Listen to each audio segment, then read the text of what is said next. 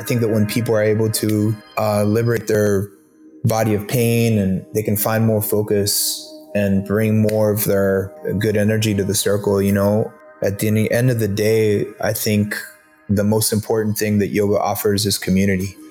So take care of yourself and participate in your community. That was Francisco Morales Bermudez, and I'm Henry Winslow. You're listening to Dharma Talk.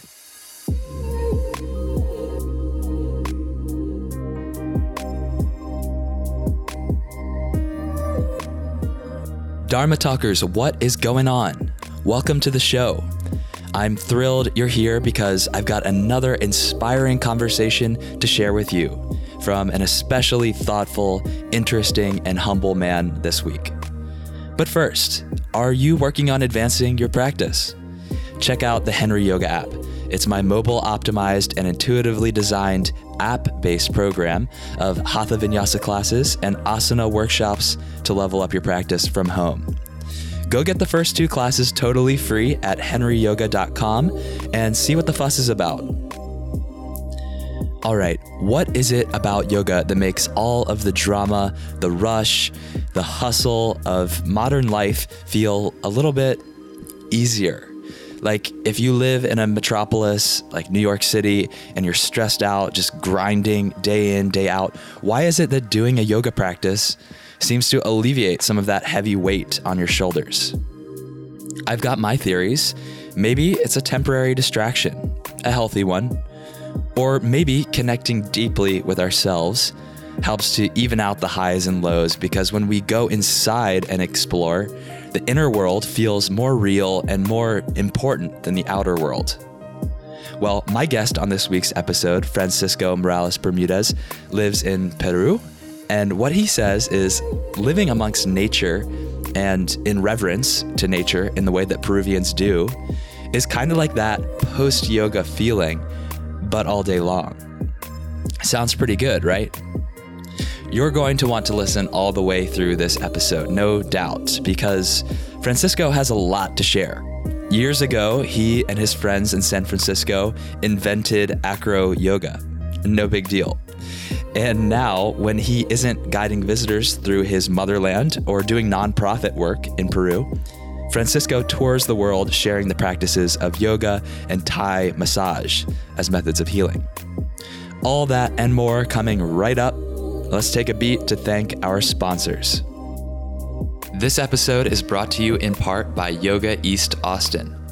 This March, I'm super excited to partake in a second round of Rocket Yoga training at Yoga East Austin with the worldly Rocket Yogi himself, David Kyle. It's a five day RYT 50 hour practice intensive with the Rocket Yoga pioneer and someone I consider a friend and a teacher. Last year's 50 hour intensive was epic, bringing together over 50 yogis from all over the world to learn about the Rocket Yoga Vinyasa system from David himself. David and I immediately connected. Since then, he's been a Dharma Talk guest. Check out episode 61. And I have visited Puerto Rico to practice with him and teach workshops at his school, Ashtanga Yoga Puerto Rico. David is a student of the late Rocket Yoga founder, Larry Schultz, who studied Ashtanga extensively in Mysore in the 60s and 70s.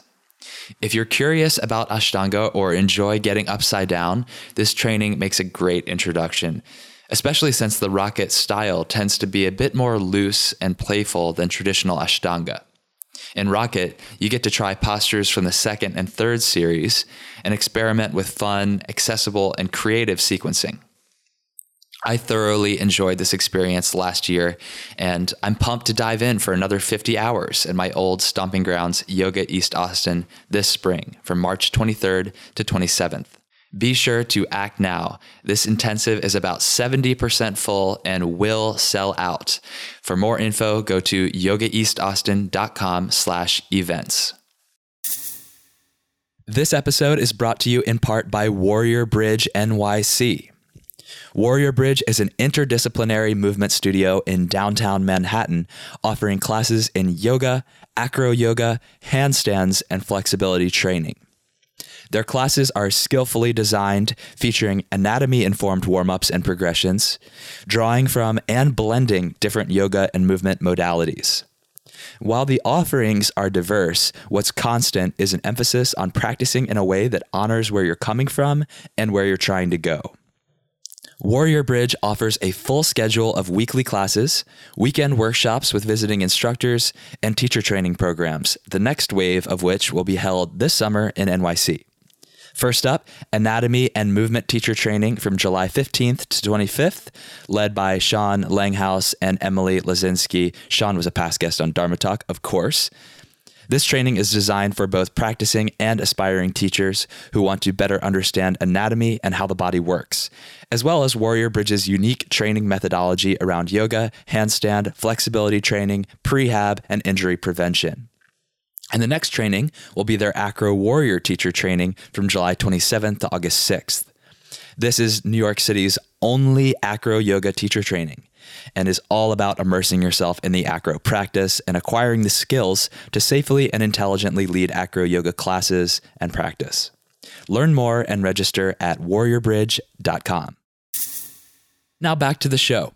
Francisco Morales Bermudez at francisco.mba on Instagram is the founder of Synergy Yoga. After an athletic childhood that culminated in a wrestling scholarship to university, Francisco broke his spine at 18 and then turned his focus to healing modalities. He and a small team of roommates developed a new style of partner movement that would come to be known as acro yoga. And now he resides in Peru, where he brings groups on retreats centered around yoga, nature, and Native American philosophy. He loves getting upside down, and he leads Thai massage certifications to assist people to remove pain from their bodies. Francisco travels the world sharing yoga, leading Thai massage programs, and running Synergy Yoga with a talented team of nine facilitators who specialize in a diverse range of healing modalities. If you'd like to go deeper with Francisco, go to dharmatalk.show and type Francisco in the search bar. And there you will find all the notes, highlights with timestamps, and links for this episode. And as always, if you're looking for something to read, check out Francisco's recommended book. I've got a running list of every book ever recommended on Dharma Talk, which you can find at henrywins.com slash books. So go there and pick one out. Now, without further ado, please enjoy my interview with Francisco Morales Bermudez. Francisco, welcome to Dharma Talk. We've had this podcast on our plans for a long time now. I'm really excited that we're making it happen from different corners of the world. How are you today? I'm doing great. Uh, yeah, we've been talking about this since I took your class over at Jared's at Lighthouse in Brooklyn about a year ago. I'm good. I'm in Peru. Uh, good to be home down here. Um, and good to be having this conversation with you finally. How's it going? How long has uh, it's it's going it's going well for me. I'm sort of in a moment of transition. I'm in California, but without a permanent base, so I can totally see what you mean by feeling good about being home. That's something that I've I've missed for a little while now. I'm looking forward to having another one of those soon. Yeah, yeah. Um, yogis, we tend to be a lot of very, very nomadic, you know. So getting that space to ground out um, is really healthy. Totally. Yeah, I miss it. I'm I'm ready for it. But let's uh let's talk about you instead of me for now. What is. Yeah, let's let's start with the first question. I give this question to everyone. What does the word dharma mean to you and what is your dharma as you understand it today? Um cosmic order as far as, you know, what it means to me. Um, and as far as like my dharma, I feel like I'm kind of redefining it every day.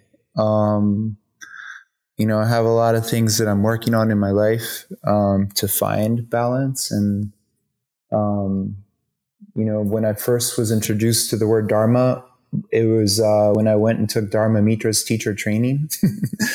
and I had no studied to the to the word. Uh, I thought Dharma was just a, a name of a person, mm-hmm. um, and you know, then it kind of shifted, and and I later perceived it to be like your your duty in life. You know, like um, what you want to offer to the world, and Dharma used to always focus on the asanas as, as offerings. Um, so even down to to your postures where your Dharma.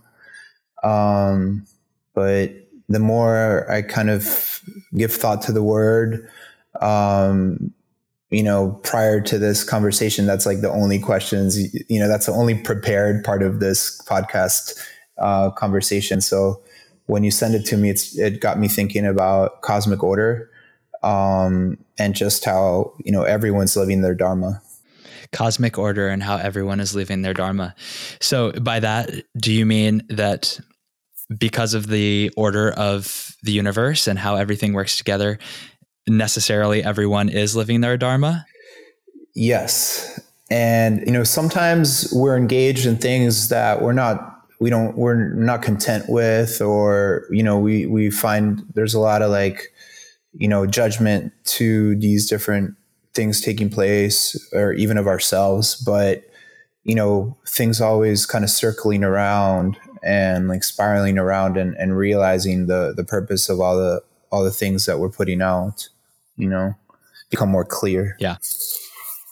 Yeah, I, I agree with you on that. It's, it, I think as much as we try and and we are striving toward living in alignment with our purpose and our duty and and being of service making those offerings that are meaningful to other people there's no real way to be fully out of alignment. It's just that sometimes being in alignment at that specific moment feels very uncomfortable and there's a lesson there. But ultimately we're headed in the right direction because there's no other way exactly man. And and it's really easy to get like really high or really low emotionally about certain circumstances. Um you know even i think relationships is probably like one of the most uh close things to people. Um but then you know later on with time we start to see even the purpose of of the highs and the lows. And then i, I think over time we start to not get too high or too low. Um, ideally i think kind of yoga assists us in that you know um, not getting too high or too low from different life circumstances right it's like yoga is leading us toward stoicism essentially. I mean, I think all of these philosophies of the various cultures of the world, the various lineages, that there's a universal truth that everybody is working toward, and that's to be sort of more unflappable and to yeah. be able to rest in that peace, rest in composure, no matter what uncertainties and um, and obstacles life throws at you. And yoga definitely is a practice that helps you get there. I would agree with that. Yeah, unflappable. I like that. So you you did yoga teacher training with Dharma Mitra, but I know that your background in yoga is not just exclusive to that. You're you've explored a lot of different uh, paths on the broad arena that is yoga. And ultimately, you've also created forms of yoga and practice that you teach and train others on. Can you take us through a bit of a personal history of how you were exposed to yoga at first and how you moved through your dharma, through your path to what you're teaching now? Sure. Um, so the first class, I, uh, the yoga class I ever took, um, my girlfriend, my freshman year of college, my girlfriend took me to class and and uh, I fell asleep in the class. Um, and I don't remember much of it. It was like a really good nap, and so I always associate it with like a tranquil, very peaceful, relaxing environment. Um, and then later on, uh, so I immigrated to the states uh, mostly because my mom was ill and she had been interned in a hospital in uh, Bethesda, Maryland, and because she couldn't get she couldn't get treatment in Peru, um, and the Western meds uh, had kind of took a toll on her uh, emotionally, and she kind of wasn't herself.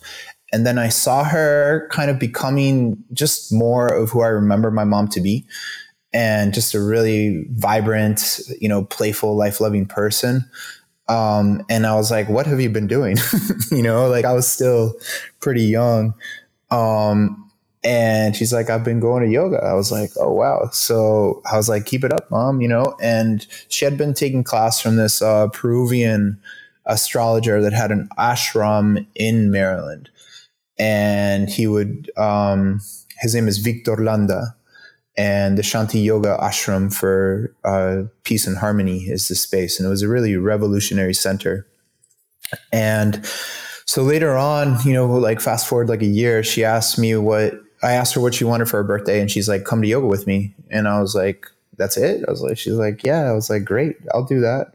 So we went to yoga, and um, he would um, do yoga class, and then he would invite a speaker, uh, and they had uh, like a farm. So they would make food from the farm at the ashram, and we would sit down and have lunch and have a speaker, and he would invite like the leader of the Zapatistas to talk. You know, because uh, what is that? It was. So the Zapatista is a, is a revolutionary movement from the indigenous tribes of Mexico. Uh, and it's very rare to go to a yoga ashram and get a leader of a revolutionary Mexican indigenous tribe as a speaker. yeah, you don't say. I, I, haven't had one of those yet. Yeah, yeah, pretty unique. And, and I mean, Victor was a really unique man. And I think because his ashram was right outside of DC, which is just a really political environment, um, he would have like different, you know, political leaders and people who are like, you know, coming to Washington, it's like the, you know, DC is like the capital of nonprofits and the capital of politics, you know, of, of America at least, um, and North America.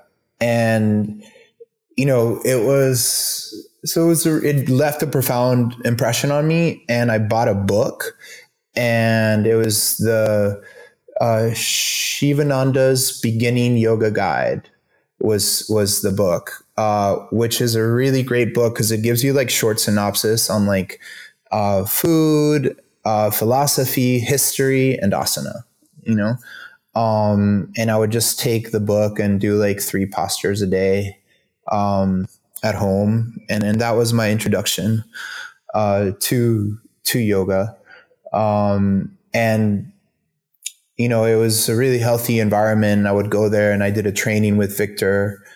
And when I was getting ready to go to like a little bit later, I started practicing uh, Bikram yoga more because I was doing nonprofit work, uh, running, I ran a national education program for a nonprofit conservation association. And I was traveling to San Francisco to meet with the young people that I was working with. And I basically was in my hotel room and I had to travel back to the East Coast. And, you know, five hour flight, I was like, let me try to stretch out my body before I hop in the airplane. And I opened up the phone book. So that kind of gives you a little gauge of the, the period of time um, that that was in, and I opened up the phone book and found the closest yoga studio to the hotel I was in, and it happened to be uh, the Funky Door on Polk and Pine Street, and that was uh, like a hot yoga Bikram studio, and you know I had I did the practice and you know, three showers later, I was still sweating. and I remember back then, my sister was sick, and and they had the doctors at the same hospital my mom was in told her she had three months to live. Um, so my sister and I are really tight. We're like a year and a half difference. So it made a big impact on me emotionally, but I hadn't been able to express my emotions because I kind of had it hold it down for my mom and my sister emotionally. I had to be the the dude, you know, in the house and and just take care of my girls. And I remember like being in my hotel room and like I was saying, three showers later, like still sweating, and I started crying all of a sudden. And I hadn't been able to cry in a really long time.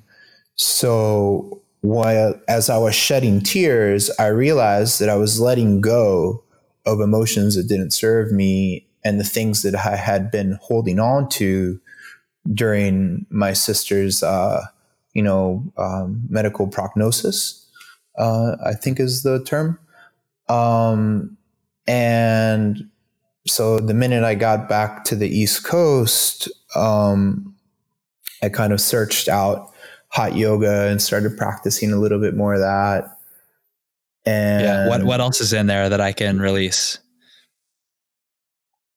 Pardon? Yeah, exactly. Like, Basically, like know, what is, what else is in there that I can release? Yeah, and this is a lot, and and I started to even be more just more thoughtful that that yoga is a lot more than than a physical, you know, practice. It's gonna heal my knee, you know. Uh, there's there's more to it than that. There's a lot related to the emotional body, and you know, it's a really like complete in my like a really thorough practice. Um, and I wanted to keep it up. And you know, I had my trauma in my body from like my body went through the windshield of like I broke the windshield of a car with my body in a car accident. So I broke my spine. Uh, and I've always been a really physical person. Um, I express creativity through the body quite often. And so much so that my, my first job when I landed in the States was dancing with my sister at a, at a Peruvian restaurant. so we've always been like dancing or, you know, I got really deep into capoeira, like Afro Brazilian martial art. Um, and uh, all of a sudden after that spine injury, the movement was taken away from me. So I started to get more creative in how to open up my body again, like even hanging on a pull up bar. I would get gravity boots and hang upside down uh, to kind of create space in my spine. And this is all before yoga practice. Um, okay, I was just about to ask. Okay, so this is all information and uh, an experience from before the first Shivananda yoga class. Exactly. Exactly. Okay. Okay. And so I used to the ocean. I used to swim a lot. Just use the ocean spine undulations um, in the water. You know, like when you're doing the butterfly stroke. Um, mm-hmm. And you know, I'm from the coast of Peru, so I grew up a lot, like you know, surfing and fishing, and just so the ocean was a good uh, kind of environment for me to heal uh, and hanging on pull-up bars. Like I just started to get really creative in how to, you know, create space in, in the areas that had been traumatized in my spine rather than getting spinal fusion uh, surgery. Um, and that's when I got deep into also Thai massage and body work. Um, but when I started to practice yoga, I found the healing uh, a lot more impactful you know. Um, but I also realized that the healing was not just physical. It was, you know, letting go of all the the emotional stuff that you're holding on to. Um, and the example I gave you of my sister was a pretty profound, you know, example and experience. Mm-hmm. And had was that the first wake up call that that yoga was working as a therapy beyond your spine and your physicality, or had you already experienced that before? Um, I experienced, uh, you know, I I experienced like uh, before that. With remember, uh, like when I was doing the three postures a day, I, I would hold them for quite a bit, um, and I found a lot of healing in the areas of my spine with the postures. That's why I was still, that's why I kept them up, you know? Um, and I would do them those like three postures a day, every day, basically in the evenings, um, after like my whole day of work and stuff. Um, and I found a lot of healing in those vertebras, uh, holding like a, a, a back bend and just surrendering to breath. And I noticed my breath because it was so tight in those areas that I felt my struggle of breath.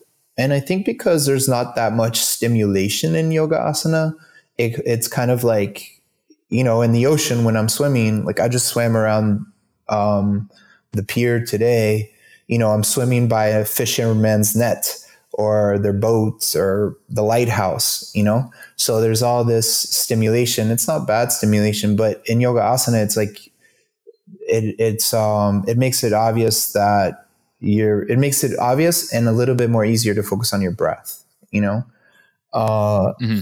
and the surrendering of breath becomes very medicinal so once i was able to feel that which was pretty pretty right away i had a good teacher you know um, and uh, and I was really open to the teacher, which made it easier.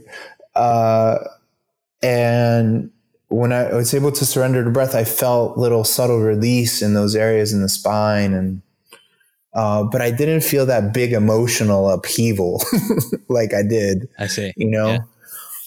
Yeah.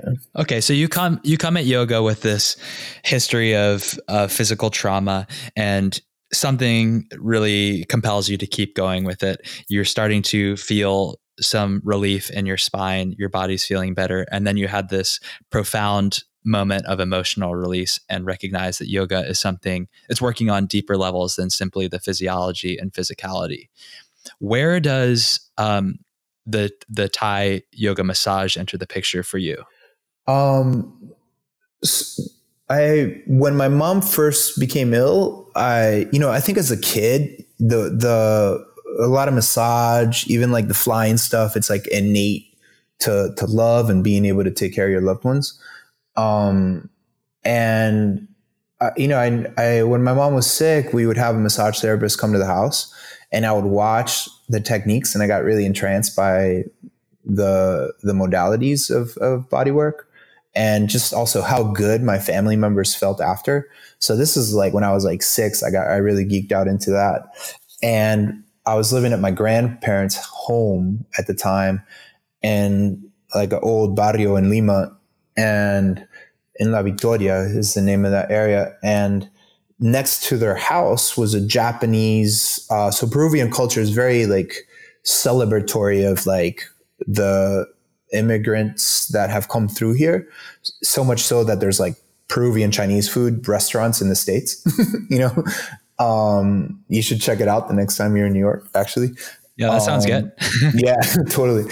Um, but there was a Japanese uh, bodywork school next to my grandparents' house, and I would just always go watch the techniques. And then when I moved to the States and I kind of had a chance to, to make a decision on what I wanted to do professionally, I really kind of wanted to hone in on massage. So I went to get the state certification uh, program because uh, as a massage therapist in the United States, like all the states are like little mini governments, uh, and they, you know, you have to get certified by each state, and if you go to another state, you got to like redo your certification. Right. Um, yeah. So I was of, do, living a lot in, of barriers. Yeah, yeah, yeah. It's um, you know, it's a way for the local government to get a tariff in a way. Um, you know, luckily yoga hasn't gone that route yet. Uh, hopefully, it never will. You know, um, but massage had that element. So I went to go get certified, and in the process of getting certified, they told me that you couldn't massage the abdomen and the glutes. And I was like, really? The abdomen? Like all our organs are in there. like, you know, that's kind of valuable yeah, yeah. and and the, the glutes like that's the the iliac crest and the the gluteus minimus maximus medius like they pull on that pelvic girdle. Like i was like what? Uh so i i got my certification but then i be i also was like i wanted to learn like to me it's like in my in my mind i had more of a romantic view of bodywork like that had more history and philosophy you know? And I started to read about Thai massage and its interweaving with yoga, um, like historically. Uh, and I started to study like different, you know, Thai body workers, and I saw that um, the at the Wat Po Temple in Bangkok, they had hired my like um, this man Kam Thye Chow, which was soon to be my teacher, to redraw the energy lines that had eroded off the temple walls. And I was like, wow, if the monks are hiring this guy, I want to go study with him. Um, so I went and studied with Kam Thye. And and that's you know that's what kind of like brought that wave of of Thai massage uh, to my life, and I've been doing it ever since. And mm-hmm. uh, he passed two years ago, Uh, so until then, I was just doing workshops and massages, like one on one. And since he passed, I've been doing kind of trying to carry on his work and and do now. I've been doing Thai massage certifications. Yeah, I, I sense that you have this deep reverence for the history and cultural background behind the things that you're sharing and teaching how are you how are you weaving respect and integrity of these cultures into your offerings be it the native south american peruvian influences or the thai influences and how do you reconcile bringing these different cultural facets together um well so each i think in a way um a lot of these like traditional um, native practices communicate a very similar essence. Um, with each one, mo- with each modality, even with the retreats that I lead to Peru, um, you know, they're th- what I'm trying to bring. It's you know, it's a little bit different in how they're expressed. You know, um, and let me know if I'm answering your question on point um, or not. Okay. I uh, just want to make sure I got you. But sure. uh, so Kam Thye really communicated the essence of metta and karuna meditation. Um, so in all the programs I lead for like the Thai massage certifications, there, you know, each, and he also emphasized that you have to make it your own meditation you know so the and let me take a step back for that to explain it to people that are just kind of opening up to Thai massage for the first time uh, so karuna means it, it's uh, like if you go to a buddhist temple you see this bodhisattva statue with hundreds of hands each of those hands has a different word for the word love okay so they actually had hundreds of words love um, that had a different, unique way of loving, right? So karuna means to actually physically remove someone's pain uh, with your hands. And Thich example, uh, this really fantastic uh, Buddhist monk, uh, his example is like when someone steps on a thorn and you take the thorn out and you put some balm on it. That's like his his example. Thai massage is a practice of karuna meditation and metta meditation, which is loving kindness. So in meditation, there's no one cookie cutter way to do it. So in essence, I teach uh, people the techniques and the rhythms to kind of maintain the traditions. Um, and then I emphasize people over time finding their own meditation with these different techniques. Um, so with Thai massage, that's how I'm, you know, kind of yearning to celebrate, you know, the the tradition of it. And then I also like when I do programs, I um and I'm always doing research myself. You know, I mean, part of the reason like it's like I'm continuously like I'm going to Thailand next year again. Uh and then with Peru, for, for me, uh, the Peruvian uh, kind of traditions are, I think, even more vibrant today. There's so many people flying to Peru. Uh, I think it's kind of like a, a destination spot for a lot of people seeking like spiritual healing. Um, and so in Peru, the emphasis is the Pachamama, which is the Mother Earth. Um, the so in Peru, the emphasis of the Peruvian culture is like the respect to the earth. The the trilogy per se is the three sacred mountains. The mountains are sacred because they bring because these big peaks have the late, the glacial streams that give you water, and water means gives you life.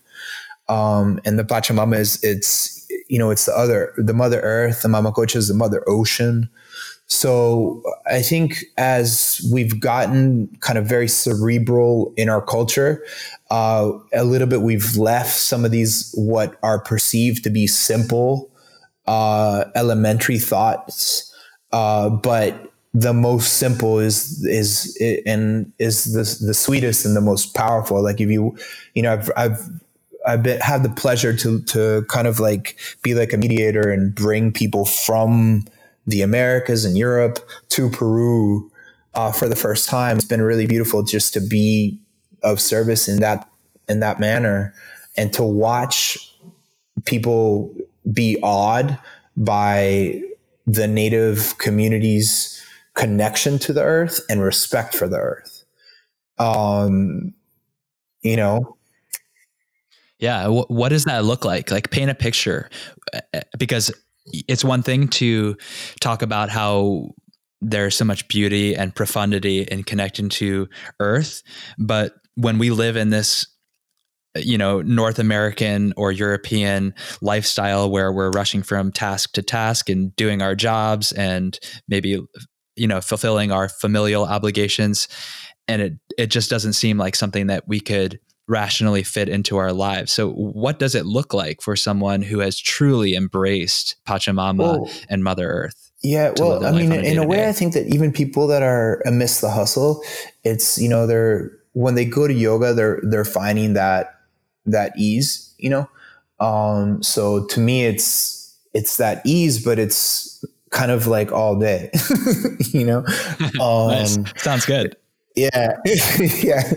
And, you know, and I think, and sometimes I think our, our culture can get a little judgmental, like, you know, um, like a little bit guilt oriented.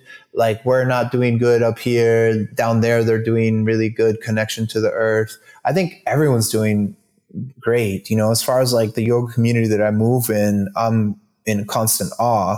Everyone has a really unique awing offering to the circle. And the Peruvian culture, to me, their awing offering is this consistent flow with like the rhythm of, of the earth. Like, like if, if they're walking and they're, they're doing their, the you know even the the plowing of, of, of a farmer's land is is very old and traditional. They they have maintained them away from the machines.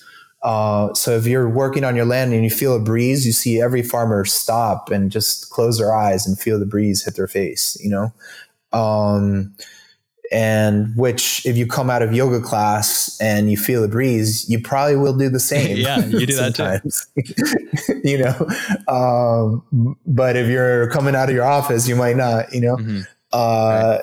so you know it's been interesting to see that down there and also the gmos were vetoed in the peruvian farming about 14 years ago uh, every farmer, when the Peruvian government, because there's a lot of money to be made uh, through the GMOs, uh, when the Peruvian government was about to was debating accepting this into the into the earth down here, uh, every farmer in the country went on strike.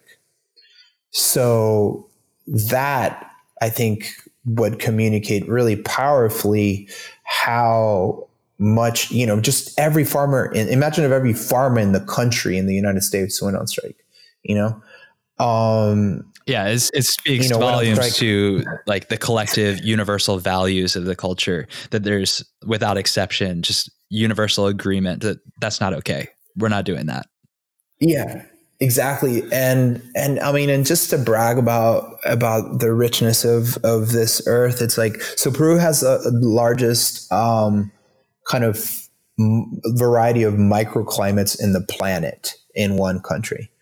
Uh, it also has the largest, not just like throughout the different environments, like the the jungle, the Andes, the coast, you know, but also the largest variety of microclimates in the ocean.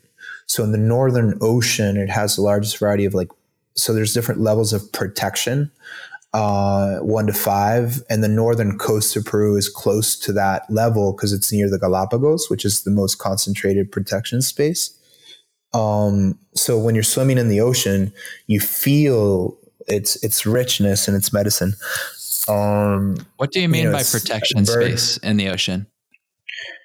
So uh, there's a governing board, like a global governing kind of ocean protection um, organization that works with NOAA, um, and they do like maintain like oil rigs and stuff like that, like out of um, the area. Um, and so when so much so that it's like when the the the I think it's called the National Oceanic and Atmospheric uh, Group Administration. Um, so they're them and a couple of nonprofits work with like different regional and local governments uh, to maintain certain ocean bodies protected. So you can't cruise ships can't go through there. You know, uh, I know like in the kind of Quintana Roo, like the Cancun, like Tulum, Caribbean area, uh, there's a lot of cruise ships um, that move in that area. So that is the second largest coral reef that has gotten infected. So there's like like seaweed epidemic that kind of gets uh, infested. Um, so those beaches are starting to kind of like pay the toll, you know, for that. Um, and so the level of ocean protection in certain areas is is uh, permits commercial um, cruise ships and boats to dump the, uh, the you know their their stuff oh, wow. into the water into the water uh, but in the northern coast of Peru they're forbidden from even moving through that that terrain not only can right. they not dump but they can't cruise through there because you know? there are going to be uh, downstream ecological effects from them carrying over like invasive species and whatnot. Exactly. Exactly. Yeah. Um, you know, and all the oceans are connected. So it's like all the tides are moving, you know, so it's like they're all connected, but, uh, more like specifically like focus this area, like you can't, um, you know, cruise ships can't dump anything, nor can they move through there uh, and oil rigs are not permitted in in certain regions. You know, mm. um, yeah. Does that make sense? Yeah, that makes total sense. You're you're making a strong, compelling case for why we should all visit Peru, but perhaps not in droves. We got to do it yeah, carefully. We have to tread lightly. Yeah, hundred percent. Um, so apart yeah, from you can make it down here one day for sure. Uh, apart from showing people the the vast beauty and diversity of Peru on these retreats. What else? What else do you do down there? Um, I started a, a, a yoga yoga and ocean conservation festival called Yoga Mar. Um, and with my buddy, with two partners, a friend of mine who's Swiss and his wife, uh, who is Peruvian, uh, Christian and, and Xenia. Uh, so we started a ocean conservation festival called Yoga Mar that do, does music and yoga arts and in the northern coast and promotes sustainable tourism. Because uh, a lot of these coastal these you know these beaches kind of tourism is inevitable. Uh, so the intention is to kind of teach the local businesses about you know how to do uh, social ecotourism in the area. Um, and we've also put together we're putting like a kit uh, so to put together different yoga mar festivals in different beaches throughout uh, you know kind of iconic beach areas throughout the world um, so i do some nonprofit work um, Yoga Mar is a program of a nonprofit that I run with uh, my friends. And we've also done work in the Andes to preserve the folk stories and traditions. Uh, funded a couple of schools and you know hired like theater teachers to go to the schools and yoga teachers uh, to go to the schools to teach yoga as a PE curriculum um, and then teach theater as a way to preserve the folk stories and traditions because a culture that loses its folk stories kind of gets um, depleted of its energy. Um, mm-hmm. That's similar to what happened, like in the United States, with you know when when a lot of these powerful tribes were ordained into reservations. Um, and kind of forced to do a different education pattern. Um, mm. So we're trying to maintain those stories So, and it's it's really cool what's happened, man. Like a couple of the programs, the kids that I worked with, um, they they put together their folk story uh, theater performance, and they got invited to Lima, to the big capital.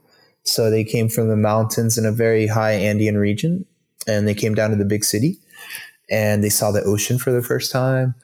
Um, and then they won the festival there and then they went to europe which is pretty far out because these kids are you know they're from a very isolated mountain town and all of a sudden they were you know sharing their folk stories in in i think it was in holland the the the festival that they got invited to. But so right now we run some nonprofits. One preserving the and there are, we have different the nonprofit has different programs one of them being the yoga mar and doing more like uh, environmental education programs uh, and environmental studies in partnership with some of the uh, peruvian universities and then um, in the mountains doing fo- like preservation of the local traditions very cool that um I actually, when I asked the question, really what I was asking about was what else happens on the retreats. But I'm glad you took the, you interpreted the question the way you did. That was a really worthwhile um, diversion. Uh, but now I will ask a more pointed question. Yes. What is synergy yoga? Because I know that that is part of the retreats. And this to me feels like a culmination of all of the different interests and passions and, and backgrounds that have been a factor in your life? Yeah, um, you're saying like synergy yoga is like a culmination. Um, Maybe I shouldn't project that, um, but that's my sense from the outside. Yeah. But tell me about it. Yeah, no, a hundred. Um, so, like to answer your first question, like what happens in the retreats? It's like when any generally when people come to Peru for the first time, um, they associate Peru with Machu Picchu um, you know, one of the wonders, and it's very wonderful. Um, so nowadays too, there's a lot of tourism for like native plant medicine. Um, and so on on a retreat, what my you know, it's like I've been doing these retreats once a year since 2005 or so, and now I'm doing them twice a year. And you know, every year it's I've, I've been kind of just fine tuning my craft and the offering of the retreats to just continuously make it better and work with more people like my friend Melinda who owns the Yoga Mandala uh, hotel in um, in the Sacred Valley. And the schedule of the retreat consists of yoga every day uh, also introducing the people who are coming to the native arts. And so they'll even participate in some uh, workshops and be introduced to very amazing artists from this country. Uh, I like using art as a medium for people to understand a culture. Um, so we meet with one of the most famous uh, painters from Peru, and famous uh, and uh, Seminario, very f- amazing ceramic artist who started a school um, in the Urubamba Sacred Valley to preserve the traditional ceramic art of the country. And he also has a permanent exhibit at the Chicago Museum. And he's a super humble, sweet guy. Like he just did an ex- exhibit at the Met. And, you know, all, you know, he's going to all these like very profound places to demonstrate his art, and he's still the same old hippie he's ever he's been for a long time. You know, um, so we are introduced to the culture through art, and we visit very iconic sacred sites of the Andean people. Um, and then we eat really good food, and we stay in a very awesome hotel, the Yoga Mandala Hotel. Does that answer that question? Yeah, it sounds sounds beautiful, and I I completely understand and respect your philosophy around experiencing the culture through the art. It's a it's a powerful way to do so, a powerful window into the psyche of a people. Yeah. Yeah. And um, yeah. And then as far as synergy goes, um, so now it's kind of evolved. Um, it's, I started teaching, I called it synergy partner yoga. Um, and me and a couple of friends, one of them my roommate, when I had lived in San Francisco, I had like a rent control apartment in Nob Hill. It was like $300 a month. Um, which is really rare if you That's know San Francisco. Unreal. unreal yeah, totally. in San Francisco. Yeah. And we because we had such good rent, we were we had time to kind of get creative and explore more arts that we were into. Um, so we started to he was an acrobat, a friend was a circus performer, and I was like more bringing yoga and Thai massage to the collaboration. Uh, we started a practice called acro yoga, and because it was in the Bay Area, which is like where the the the center of uh, Yoga Journal, uh, like the offices of Yoga Journal in that area. So I think it's like if you were teaching yoga at that time, you know, and you were really into it, most likely it was going to take off because like Yoga Journal was going to probably put it on their magazine because it was just in the area. um, and Yoga Journal sponsored us. We did, and it kind of grew acro yoga and when I spun out of acro yoga, I started teaching synergy partner yoga, like really focusing on the therapeutic element of partner stretching and using partner stretching to make space in the body um, and to liberate the body from pain. Um, so that athletes and yogis could kind of like work the kinks out so that they could be, you know, it'll give them like a tool for their practice. Does that make sense? Mm-hmm. Yeah, um, sounds like a um, natural extension of the Karuna meditation. Yes, exactly. Um, and the name Synergy, it just started because I, I, was teaching at a yoga training in Hawaii years ago, and my buddy Khalil was taking the training, and Khalil Gibran was one of my favorite authors uh, when I was growing up. So I was like, let me ask Khalil what I should name this. And he's like, Synergy. I was like, that sounds great. Um, but that goes back to like sometimes you come up, you do you, a certain choice is made. It's not your choice, you know. Um, mm-hmm. And later on, you realize why. You know. Uh, nowadays, synergy yoga consists of a team of pretty awesome people, uh, like just really people that have put a lot of time and years and love into their practice. My friend Melinda runs a synergy wellness program and she's does a lot of like plant medicine and kind of like people go down to her hotel to liberate themselves from just toxic energy emotionally and physically. She puts people through cleanses. Um, pretty, pretty powerful. I've been able to witness. And she also owns a, a hotel where I host my retreats. Um, so she runs the wellness program. And my friend Salim, he runs the Synergy Flow, which is a vinyasa teacher training. And he's, I've known him like 20 years back from like the late 90s when we were playing capoeira in Brooklyn uh, at Prospect Park. And, you know, just young punks getting down and, and just a really good brother. Uh, he runs a nonprofit called Capoeira Kibera as well in um, in Kibera, which is the largest slum in Africa and teaching young people capoeira and just uh, capoeira Angola. And he runs the flow program. My friend Salo in Peru, who runs the movement. Uh, but yeah, you should check out the website synergy.yoga. And if you go to the team section, you'll see like my friend Margie running the Synergy Kids program.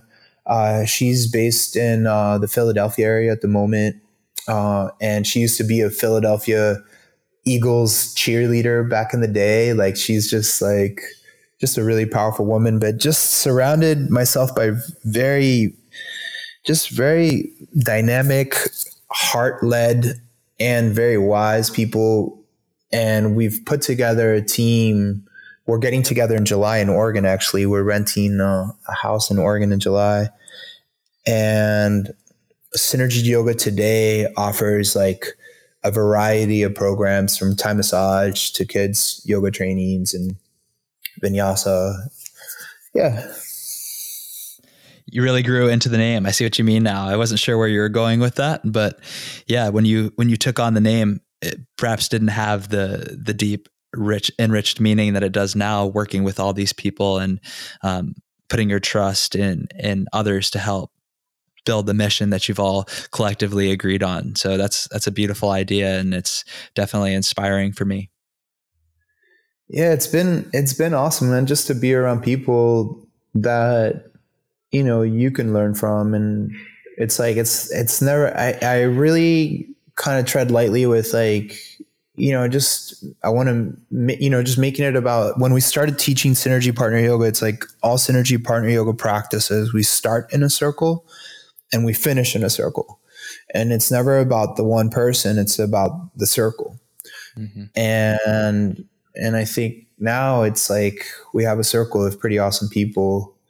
And yeah so we got to keep moving together and give each other feedback for our programs that everyone's kind of kind of running you know? Like i do a lot of the Thai massage stuff with my friend miriam and in the level two we have like an ayurveda component that my friend nicole um, who has that studio in blacksburg actually that i told you about mm-hmm. uh, she does the ayurveda component to the level two yeah it's a good way to go through life, you know, learning from each other, always challenging yourself, even when you are technically in the position of being the leader. It's like that shouldn't stop you from growing.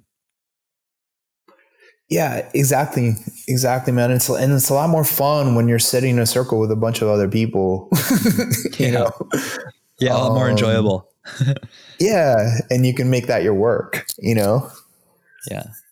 Cool. Well, I think this is a good time to start wrapping things up. Let's let's finish off with the prana round. I, I always end the interviews with this. It's a sequence of six rapid fire questions. So don't think too hard. Just let the first answer that comes to your mind come out. Minimum one word, maximum one sentence. All right, Francisco? Gotcha. Okay. First question. In one word, why do you practice yoga? Love. What is your favorite yoga pose and why? so awesome. Um, it's it's the contemplation. What is the single best cue or piece of advice that you've ever received from a yoga teacher? Make your asana an offering from Dharma Mitra. From Dharma Mitra. yeah. Cool. Recommend one book, modern or ancient, for our audience. Uh, of so many. So I'm just gonna say the one that I've been getting into most recently. It's called Saltwater Buddha, and the author lives in the Bay Area. His name is Jaimal Yogis. Saltwater Buddha. Okay. Is yoga for everyone? Without a doubt. Last question, Francisco. How can our audience get in touch with you and how can we support you in your Dharma? Um, I think the website is is a pretty central space, uh, synergy.yoga, and you know the an email. You know either that you can email through the website, um, the Instagram is synergy.yoga as well. And as far as support, it's, I mean, just take care of yourself. Um, and I think, you know, if, if you find that one of the offerings of Synergy Yoga is helpful to you, come and enjoy it and take and use it as an instrument for self care. Um, I think that when people are able to uh, liberate their body of pain and they can find more focus and bring more of their their their good energy to the circle you know? Um, at the end of the day i think the most important thing that yoga offers is community. So take care of yourself and participate in your community and don't be afraid to ask questions that may sound weird Awesome. That's a that's a great call to action to leave us with. You heard it here first. Get your seat get yourself a seat in the circle, participate, be a part of the community. All right, Francisco, I appreciate you so Yeah. much. Thank Thank, you you, for much. taking the time to, to sit with me, to be in this virtual circle, this digital circle today. And hopefully we can rejoin up in live in the flesh pretty soon. Yeah, you got it. Have fun in in LA, and um, thank you for making the time. I'll talk to you soon.